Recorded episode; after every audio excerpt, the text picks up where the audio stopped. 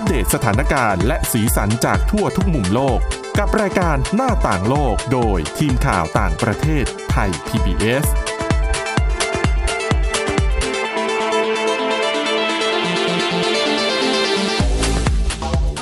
สวัสดีค่ะ คุณผู้ฟังคะต้อนรับเข้าสู่รายการหน้าต่างโลกค่ะ ก็เช่นเคยนะคะ พบกับรายการนี้เป็นประจำทุกวันจันทร์ถึงวันศุกร์ค่ะ ตั้งแต่เวลาเที่ยงถึงเที่ยงครึ่งนะคะ รับฟังเราได้นะคะ ทางเว็บไซต์นะคะ www.thaipbsradio.com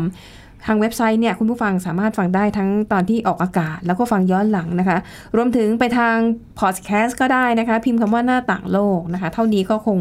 อ่าเท่านี้นะคะก็สามารถอัปเดตสถานการณ์และก็สีสันจากทั่วทุกมุมโลกได้ วันนี้นะคะ เช่นเคยค่ะ พบกับดิฉันสวรักษ์จากวิวัฒนากุลและคุณวรดาทองจำนงค่ะ สวัสดีค่ะค่ะ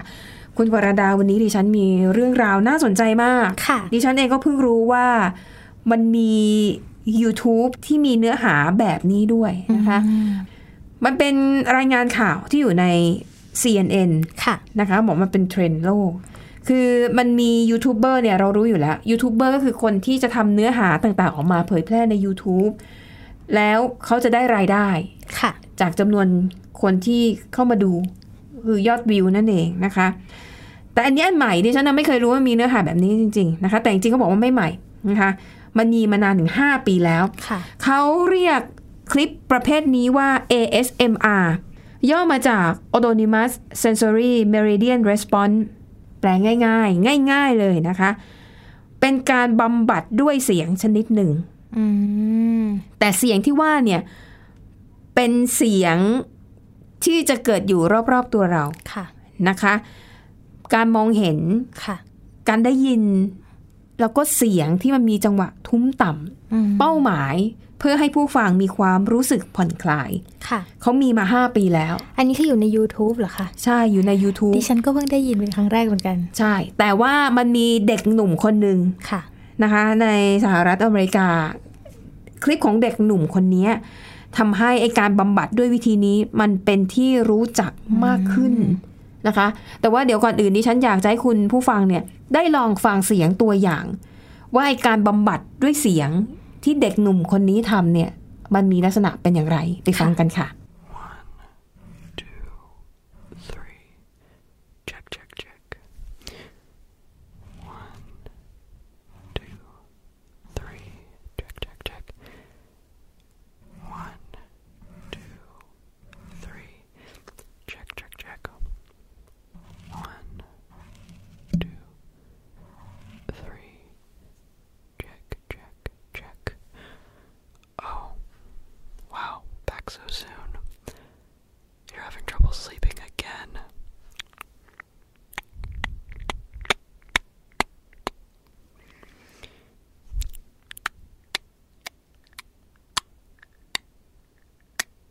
เห็นไหมคุณผู้ฟังเสียงมัน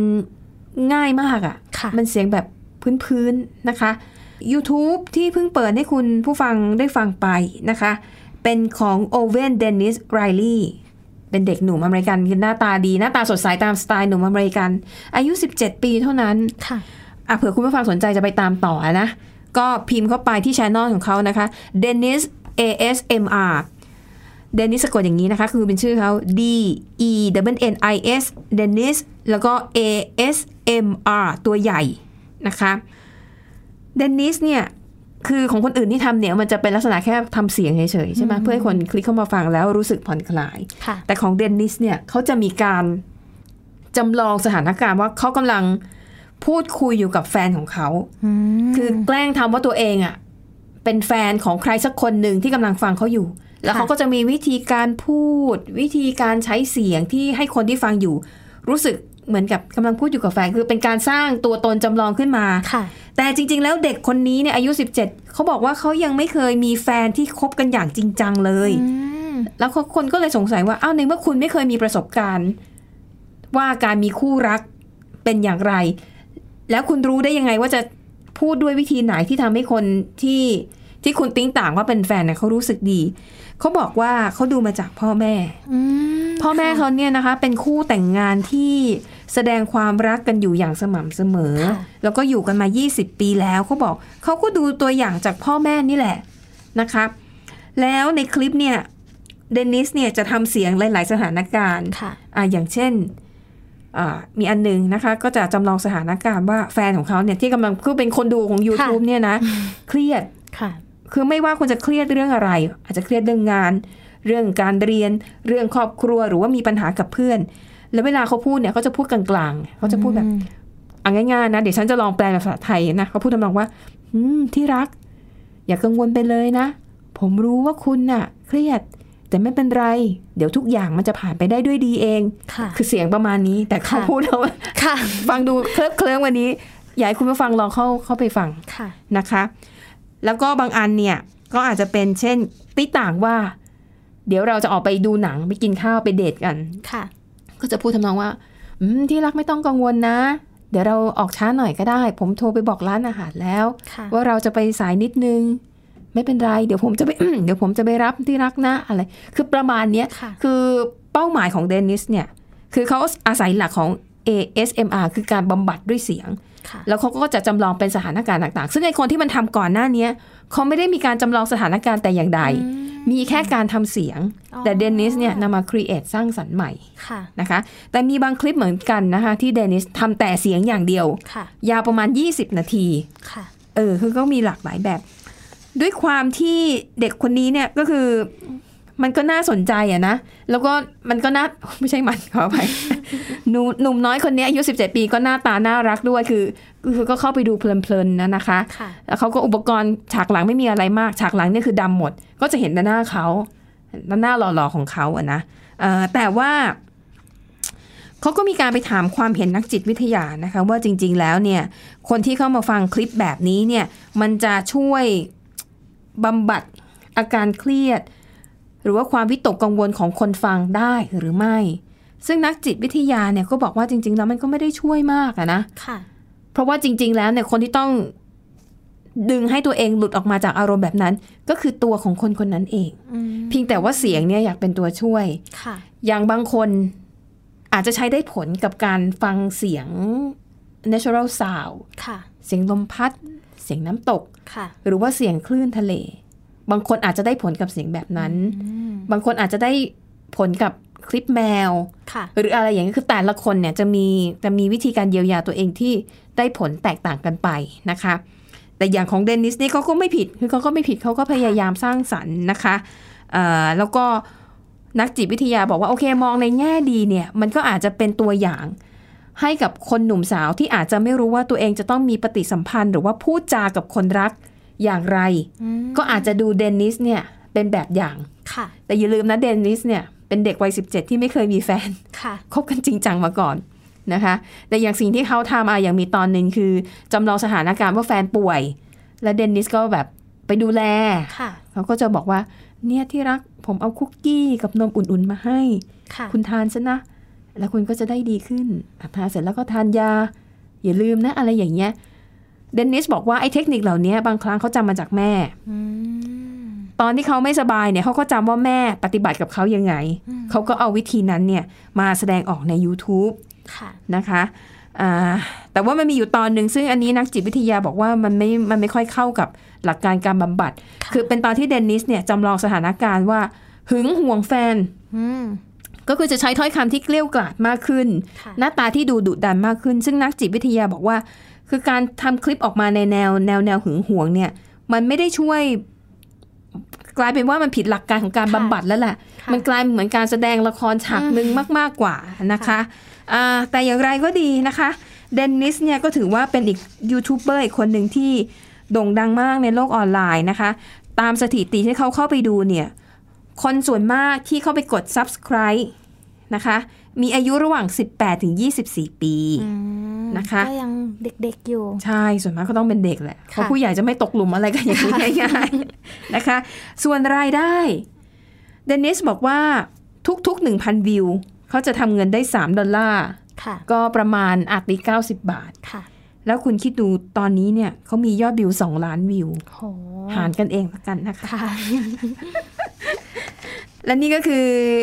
เป็นเทรนด์ใหม่ๆไม่ใหม่อะมันมีมาห้าปีแล้วอะแต่ว่ามันก็น่าสนใจดีค่ะไม่แน่นะคุณผู้ฟัง ใครฟังเราอยู่ตอนนี้ แล้วรู้สึกว่า เอ้ยมันน่าสนใจ ลองทำตามบ้างก็ได้ อาจจะไปดูเดนนิสเป็นตัวอย่าง แต่อยากจะขอให้ถ้าทำเนี่ยอยากให้มีเป้าหมายเพื่อช่วยคนจริงค่ะๆเรื่องรายได้อาจจะเป็นตัวเสริม หรือว่าเป็นผลผลพลอยได้ที่ตามเข้ามา แต่อยากจะเออเผื่อบางคนคิดว่าอาจจะอยากช่วยหรือว่าอยากบำบัดด้วยด้วย เรียกว่าอะไรด้วยทรัพยากรที่ตัวเองมีอยู่ อาจจะเป็นคนเสียงเพราะน่าฟังหรือว่าเป็นคน acting เก่งอะไรแบบเนี้ยนะคะอะก็ลองไปดูเผื่อเป็นอีกช่องทางใหม่ๆเนาะค่ะในการช่วยคนด้วยแล้วก็หารายได้ด้วยนะคะอะวันนี้เรื่องที่ดิฉันเตรียมมาหมดแล้ว แต่ว่าคุณวรดาเนี่ยยังมีเรื่องที่น่าสนใจ เดี๋ยวจะให้เกริ่นก่อนค่ะว่าเดี๋ยวในเบรกหน้า มันจะมีเรื่องอะไรบ้างนะคะ ค่ะ ก็คือที่กรุงโซลค่ะ เขาเตรียมเพิ่ม Wi-Fi ฟรีให้ครอบคลุมทั่วทั้งเมืองหลวงเลยอืมประมาณ 23,000 จุดอ่าภายใช่ในปีค่ะ2022 นี้ค่ะ นั่นเรื่องที่หนึ่งนะคะ แล้วก็อีกเรื่องหนึ่งเรื่องของ TripWiser TripAdvisor ใช่ไหมใช่ค่ะค่ะเขาก็เตรียมจะค่ะ ยุติการจำหน่ายตั๋วเข้าสถานที่ท่องเที่ยวที่มีการเพาะพันธุ์หรือนำเข้าวานกับโลมาแล้วค่ะ เพื่ออหวังจะยุติการเพิ่มจำนวนของวานและโลมาที่ถูกจับมาขังอ่าฮะแล้วก็เรื่องสุดท้ายนะคะ เป็นเรื่องของประเทศจีนค่ะใช่ไหมได้ออกกฎหมายค่ะ สั่งปรับคนที่เล่นมือถือขณะข้ามถนนค่ะ อืมฮึค่ะ ก็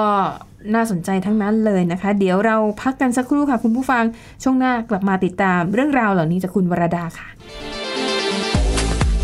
หน้าต่างโลกโดยทีมข่าวต่างประเทศไทย PBS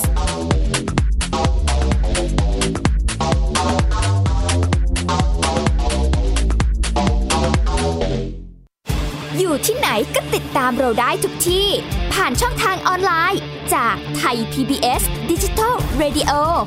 ทั้ง Facebook Twitter Instagram และ YouTube Search คำว่าไทย PBS Radio แล้วกดไลค์หรือ Subscribe แล้วค่อยแชร์ กับคอนเทนต์ดี ๆ ที่ไม่อยากให้คุณพลาดอ้อเรามีให้คุณฟังผ่านพอดแคสต์แล้วนะ มากกว่าด้วยเวลาข่าวที่มากขึ้น จะพัดพาเอาฝุ่นออกไปได้ครับ มากกว่า ให้คุณทันในทุกสถานการณ์ ตามที่กฎหมายดังกล่าวกำหนดเอาไว้ มากกว่ากับเนื้อหาเที่ยงตรงรอบด้านนำมาใช้ในคดีเมาแล้วขับ มากกว่าในทุกทางออกของสังคม ป้องกันไม่ให้ปัญหาเกิดขึ้น มากกว่ากับข่าวรอบวันในทุกมิติ เครนก่อสร้างเกิดอุบัติเหตุขึ้น มากกว่าด้วยการวิเคราะห์ที่ตรงจุด ความพยายามของภาครัฐที่จะแก้ปัญหา และมากกว่ากับทีมข่าวมืออาชีพ ข่าวไทย PBS ให้คุณได้มากกว่า สบัดจินตนาการ สนุกกับเสียง เสริมสร้างความรู้ในรายการ เสียงสนุก ทุกวันจันทร์ถึงวันศุกร์เวลา 16 นาฬิกาถึง 17 นาฬิกา ทางไทย PBS ดิจิ t a l Radio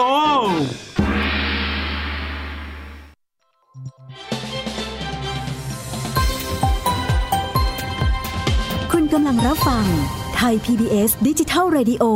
วิทยุข่าวสารสาระ เพื่อสาธารณะและสังคม หน้าต่างโลกโดยทีมข่าวต่างประเทศไทย PBS ค่ะคุณผู้ฟังมาต่อกันในช่วงที่ 2 นะคะ คุณวรดาจะนำเรื่องราวเกี่ยวกับเรื่องแรกเป็นเรื่องใดดี กรุงโซลดีกว่าค่ะอ่าค่ะค่ะ ก็รัฐบาลกรุงโซลนะคะ ของเกาหลีใต้เนี่ย เขาเพิ่งประกาศว่าจะเพิ่มจุด Wi-Fi ฟรีให้ครอบคลุมทั่วเมืองหลวงเลยค่ะภายในปี 2565 หรือประมาณ 3 ปีข้างหน้าเนี้ยค่ะค่ะดิ แต่สำหรับตัวดิฉันนะคะ ดิฉันสนับสนุนนะนโยบายนี้ให้รัฐบาลทั่วโลกทำตาม เพราะว่ามีประโยชน์มาก แต่เดี๋ยวจะเล่าให้ฟังทีหลังกันค่ะ ค่ะค่ะตอนแรกต้องบอกก่อนว่า ตอนเนี้ยค่ะ กรุงโซลเนี่ยเขามีจุดที่ปล่อย Wi-Fi ฟรีเนี่ยประมาณ 7,420 จุดทั่วเมืองหลวงแล้วอืมแต่ที่เขาเนี่ยเตรียมจะเพิ่มประมาณ 3 เท่าก็คือเพิ่มค่ะเป็น 23,750 จุดค่ะภายใน 3 ปีข้างหน้าใช่ไหมคะอืมโดยแผนการเนี้ยค่ะ เขาก็จะถ้าเกิดทำสำเร็จนะคะ ครบทั้ง 20,000 กว่าจุดเนี่ย Wi-Fi ฟรีทั่วกรุงโซเนี่ย ก็จะครอบคลุมพื้นที่ประมาณ 326 ตารางกิโลเมตร จากพื้นที่ทั้งหมดเนี่ย 600 ตารางกิโลเมตร ก็คือเกือบก็ก็คือเรียกได้ว่าว่ามากว่ามากกว่าครึ่งเลยค่ะ ซึ่งบริการ Wi-Fi ฟรีเนี่ยค่ะ จะสามารถใช้ได้กับชาวกรุงโซลแล้วก็นักท่องเที่ยวอย่างพวกเราก็คือจะสามารถใช้ Wi-Fi ฟรีได้เลยอืมค่ะ โดยทางการเนี่ยเขาจะเริ่มติดตั้ง Wi-Fi ฟรีเนี่ยเริ่มเริ่มที่บริเวณป้ายรถเมล์ประจำทาง หรือระบบขนส่งสาธารณะต่างค่ะๆแล้วจึงค่อยไปติดตั้งตามสวนสาธารณะ ลานจอดรถ หรือสถานที่พักผ่อนหย่อนใจต่างๆ ที่เป็นอืมส่วนรวมเป็นสาธารณะนะคะค่ะก็คือจะไม่รวมบ้านเรือนประชาชน ไม่รวมโรงเรียน โรงงานอืมหรือร้านค้าเอกชนต่างๆ ค่ะ ค่ะ โดยโครงการ Wi-Fi ฟรีเนี่ยค่ะเขาเป็นส่วนหนึ่งของแผนการเครือข่ายอัจฉริยะของกรุงโซลที่เขาเนี่ย ได้มีงบประมาณลงทุนมากกว่า1นึ่งแสนล้านวอนเลยนะคะ หรือคิดเป็น 25 ล้านบาทค่ะแล้วก็นอกเหนือจากการติดตั้ง Wi-Fi ฟรีเนี่ย ทางกรุงโซลเนี่ยเขาก็ยังเตรียมพัฒนาพวกเอ่อโครงสร้างพื้นฐานเกี่ยวกับเทคโนโลยีคมนาคมแบบอื่น ๆ ด้วย เช่น อินเทอร์เน็ตอื่น ๆ มากมาย ก็ค่ะเพื่อที่จะพัฒนาให้กรุงโซลเนี่ยค่ะ เป็นเมืองอัจฉริยะ หรือแบบทำตามนะนะทำตามนโยบาย Smart City อืมเช่น เป็นบริการที่จอดรถอัจฉริยะ หรือพวกระบบรักษาความปลอดภัยสำหรับผู้สูงอายุที่อยู่คนเดียวอืมค่ะก็ถ้าเกิดเรามี Wi-Fi ฟรีเนี่ย ก็จะสามารถทำอ๋อใช่เรื่องต่างๆ พวกนี้ได้ค่ะค่ะแล้วก็ทางการนะคะ เขายังคำนวณไว้แล้วค่ะ ว่าสมมุติถ้าเกิดโครงการ Wi-Fi ฟรีเนี่ยได้ติดตั้งครบหมดทุกจุดเนี่ย อาจจะสามารถลดค่าธรรมเนียมมือถือสำหรับผู้ใช้อย่างเราอืมผู้ใช้ในกรุงโซลเนี่ยได้มากถึง 6ล้าน1แสน2หมื่นคนต่อปี หรือคิดเป็นเงินเนี่ยที่จะที่ประชาชนจะไม่ต้องเสียนะคะ ลดไปประมาณ 3 ล้านล้านวอน หรือประมาณ 76,000 ล้านบาทต่อปี ค่ะ ค่ะ ก็โครงการนี้ค่ะ เขาก็เริ่มไปตั้งแต่ปี 2011 แล้ว แต่ว่าอืมตอนเนี้ยเขาก็ประกาศเพิ่มอย่างที่บอกไปค่ะ ก็เท่ากับว่าเอาจริง ๆ แค่ตอนนี้นะคะ ถ้าค่ะเราไปกรุงโซลเนี่ยไม่ต้องไม่ต้องซื้อ Pocket Wi-Fi หรือว่าค่ะเอ่อซื้อซิมการ์ดไปใช้ก็ยังได้ ถ้าไม่ได้มีธุระอะไรแบบเร่งด่วนนะ คือแบบถ้าแค่ไปเที่ยวจริง ๆ เนี่ยค่ะ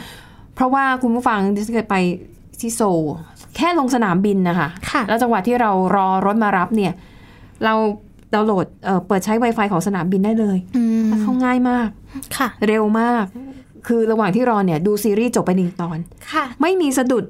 แล้วฟรีนะคะ แล้วยิ่งโอเค ถ้าเป็นโรงแรมที่พักแทบทุกแห่งมีหมดแล้วค่ะมันกลายเป็นคุณสมบัติขั้นพื้นฐานไปแล้วค่ะไปเดินห้างอย่าลิงแล้วยิ่งเมื่อกี้บอกให้อยู่ตรงรถป้ายรถเมย์ใช่ค่ะ เท่ากับคุณสถานีรถไฟแล้วป้ายรถเมย์เขาถี่มากอะและอย่างที่บอกว่าถ้าโครงการนี้ประสบความเอ่อเรียกว่าทำครบ ทั้งโปรเจกต์ค่ะประชาชนจะไม่ต้องเสียค่าโทรศัพท์ค่ะจะลดก็ไม่แปลกงเพราะว่าถ้าบางคนบ้านอยู่ใกล้ป้ายรถเมย์อะค่ะ สบายเลย ใช่จริงค่ะน่าน่าน่าอิจฉาก็เนาะอยู่บ้านเราเนี่ยบอกว่าจะเติมมาตั้งนานดิฉันก็ไม่เห็นว่ามันจะใช้ได้จริงเลยนะเออแต่ดิฉันเคยใช้อยู่ที่ BTS นะคะอืมแบบตอนนั้นแบบฉุกเฉินอืมก็ก็ก็ใช้ได้หลายสถานีอยู่เหมือนกันค่ะค่ะอ่าก็ไปต่อกันเรื่อง